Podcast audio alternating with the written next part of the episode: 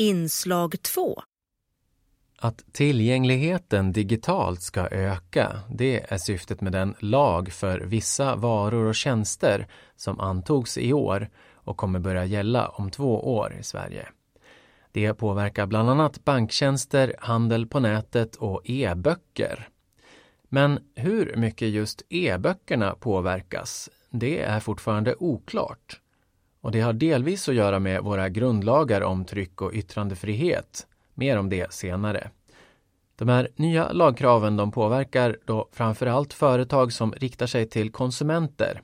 Tjänster och varor ska inte släppas på marknaden om de inte uppfyller tillgänglighetskraven. Trots att det nu finns en lag klubbad så är det till exempel inte klart vilken eller vilka myndigheter som ska se till att lagen följs. Kommer det finnas tillsyn eller bara övervakning? Och kommer det att kunna kosta något för den som inte gör sina produkter tillgängliga? Så här säger juristen Elna Jönsson på Myndigheten för tillgängliga medier, MTM. Just för tillfället finns det inga utpekade marknadskontroll eller tillsynsuppdrag. MTM har föreslagits i utredningen men än så länge finns det inget uppdrag formellt. Vad MTM har är dock ett främjandeuppdrag att informera och vägleda till lagen. På ett webbseminarium förra veckan berättade MTM mer om vad man hittills vet om hur tillgänglighetsdirektivet och den nya lagen kan påverka e-boksmarknaden. Det finns en hel del frågetecken kvar, det kan konstateras. Och det intygar också en närvarande representant för bokbranschen, Mikaela Sabrodsky, VD på Svenska Förläggareföreningen. Eh, det är en fråga som vi på Förläggarföreningen har jobbat med under många, många år och eh, som vi har försökt att liksom förhålla oss till och förstå vad det innebär för förlagen. För att i grunden är det ju såklart naturligtvis positivt att eh, liksom, det kommer en lagstiftning som underlättar för läsning för alla. Samtidigt så är det en, det är ganska tekniskt snårigt så det har varit, det är inte helt begripligt i alla delar. Vi har ju jobbat eh, ganska intensivt med att försöka liksom göra den praktiskt förståelig. Och eh, det är ju någonting som vi kommer fortsätta jobba med framöver nu inför att den kommer då att eh, börja gälla. Det finns idag ingen legal enhetlig definition vad tillgänglighet egentligen innebär. Men enligt FNs konvention på området är utgångspunkten att personer med funktionsnedsättning har tillgång till samhället på lika villkor som andra, inklusive då tillgång till information. Bristande tillgänglighet täcks också in av andra lagar. Det kan till exempel vara diskriminering i vissa fall. Bakgrunden till den här nya lagen är ett EU-direktiv om tillgänglighet för produkter och tjänster som antogs 2019. I år fattade alltså riksdagen beslut om en svensk lag baserad på direktivet och den ska börja gälla sommaren 2025. Och den här lagen den gäller för både programvara och innehåll, det vill säga både läsplattor och e-böcker. Och innebär i några korta drag att det till exempel ska finnas information om hur en tjänst fungerar och att det ska vara möjligt att ta del av den med fler än ett sinne. Och det ska presenteras på ett begripligt sätt för användarna. Det ska göras om visuell information till text så att den kan uppfattas med eventuella hjälpmedel. Det ska finnas möjlighet till förstoring och tillräcklig kontrast för att läsa med nedsatt syn. Och specifikt för e-böcker gäller att om det finns inläst ljud till texten så ska det spelas upp synkroniserat, alltså samtidigt så att det blir lätt att följa med, genom att till exempel den text som läses markeras med en särskild ruta eller färg. E-böckerna måste garanterat funka att läsa med flera olika tekniska hjälpmedel. Det ska gå lätt att hitta rätt i innehåll och mellan kapitel till exempel. Däremot finns det inte än angivet vilka gemensamma standarder av till exempel filformat eller struktur som ska gälla för e-böcker och programvara som kan läsa dem. Och MTM jobbar med att följa de frågorna på EU-nivå. Myndigheten pekar på att det idag finns bra förutsättningar för tillgänglighet genom branschstandarden EPUB 3 om den som tillverkar e-böckerna använder den rätt, vill säga. Och samtidigt så kan det bli en ganska tandlös lag när det gäller e-böcker eftersom den skulle kunna anses hindra utgivning av tryckta skrifter och på så sätt gå emot grundlagen. Och då måste grundlagen gå först, säger jurist Elna Jönsson. När det gäller grundlagsfrågan så kan man konstatera att de flesta böcker som ges ut i Sverige, e-böcker, omfattas av antingen tryckfrihetsförordningen eller yttrandefrihetsgrundlagen. Och grundlagarna står över alla andra lagar, vilket innebär att övriga lagar inte får strida mot vad som står i grundlagen.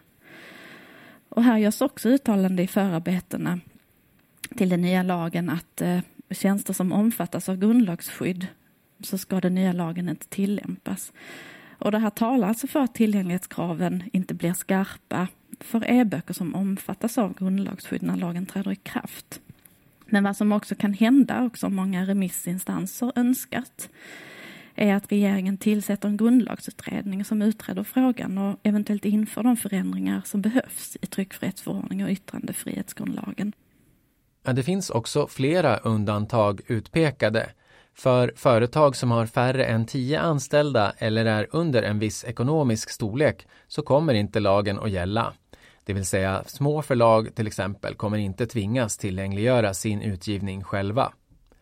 Kraven i den nya lagen kommer bland annat därför inte, vad MTM bedömer, att ge full tillgänglighet för alla läsare på deras villkor. Och därför så kommer MTMs egen produktion och ansvaret för boktjänsten Legimus att fortsätta finnas och vara viktig. Det här säger Kristin Nord på MTM som samordnar myndighetens vägledning om lagen. Det ansvaret säger vi kommer fortsätta att finnas så vitt vi vet. Men sen är ju frågan hur det i övrigt kan komma att påverka MTMs produktion utifrån att det kan ske ett skifte mot mer och mer tillgängliga böcker som finns på den kommersiella marknaden som kommer ut direkt. Det är ju också ett av syftena med hela det här pågående skiftet när man pratar om universell utformning. Att man designar produkter och tjänster som redan från början tar hänsyn till att så många som möjligt ska kunna ta del av dem. Och därmed så kanske man inte behöver göra lika många anpassningar i efterhand. Men som sagt, där det finns glapp ser vi att vi fortsättningsvis kommer fylla en viktig funktion eh, från MTM också i vår produktion. Ett exempel kan ju vara att man har behov av att läsa tryckt punktskrift till exempel. Vad skulle då en sån här lag om tillgänglighet kunna innebära konkret när det gäller e-böcker? Det besvarar Jimmy Fading som är tillgänglighetsexpert på MTM så här. Det är framförallt två saker jag hoppas på. Det är att eh, det blir, dels att det blir ett större utbud av eh, tillgängliga e-böcker på marknaden och dels att eh, e-böckerna släpps snabbare, alltså i ungefär samtidigt som den tryckta boken så att man får tillgång till dem direkt. För idag får man ju ofta vänta på att vi på MTM ska producera en tillgänglig e-bok.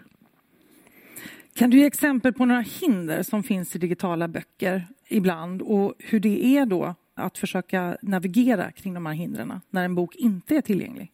Ja, jag har ju själv en eh, grav eh, synnedsättning och eh, använder mig av skärmläsare.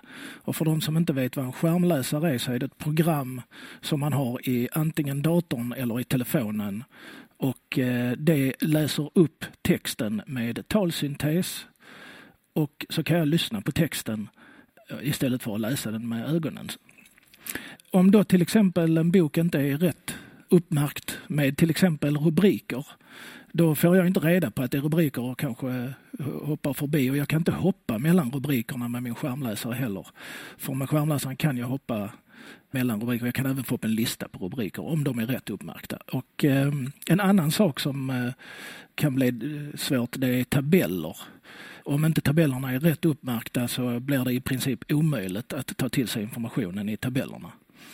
Och när det gäller programvaran så är det ju eh, också viktigt att man har eh, byggt den på rätt sätt. För har man inte gjort det så kan det vara att när jag eh, försöker hitta något i programvaran så läser min skärmläsare upp det som till exempel knapp 1, knapp 2. Det blir ju väldigt svårt för mig att veta vad knapparna gör då. Ja, både MTM och Förläggarföreningen säger att ett viktigt forum för att få de här sakerna att funka är de internationella samarbetena inom till exempel Daisy som under årtionden jobbat med tillgänglighet för information. Men trots att mycket finns kvar att göra så är avslutningsvis Mikaela Sabrodsky på Förläggarföreningen positiv till att dialogen finns med myndigheterna. Och hon kommenterar särskilt att många av frågorna som kommer upp under den här dagen handlar om vilka krav det blir för bildbeskrivningar genom den nya lagen. Det är intressant att det kommer upp så många frågor om bildtolkning eftersom det, det är nog det vi tittar allra mest på också utifrån de nya krav som ställs. Så där, där finns det helt klart mycket att liksom grotta ner sig i framöver tror jag från både myndigheten och från vår sida. Intressant att höra liksom lite mer konkret utifrån de krav som kommer ställas hur ni ser på olika frågor. Sen tror jag att vi tittar ju också vidare på liksom, tolkning av lagen från vårt håll. Så att även i, i det avseendet så får vi hålla kontakten och se vad vi, vad vi landar i. Eh, det finns en hel del oklarheter fortfarande.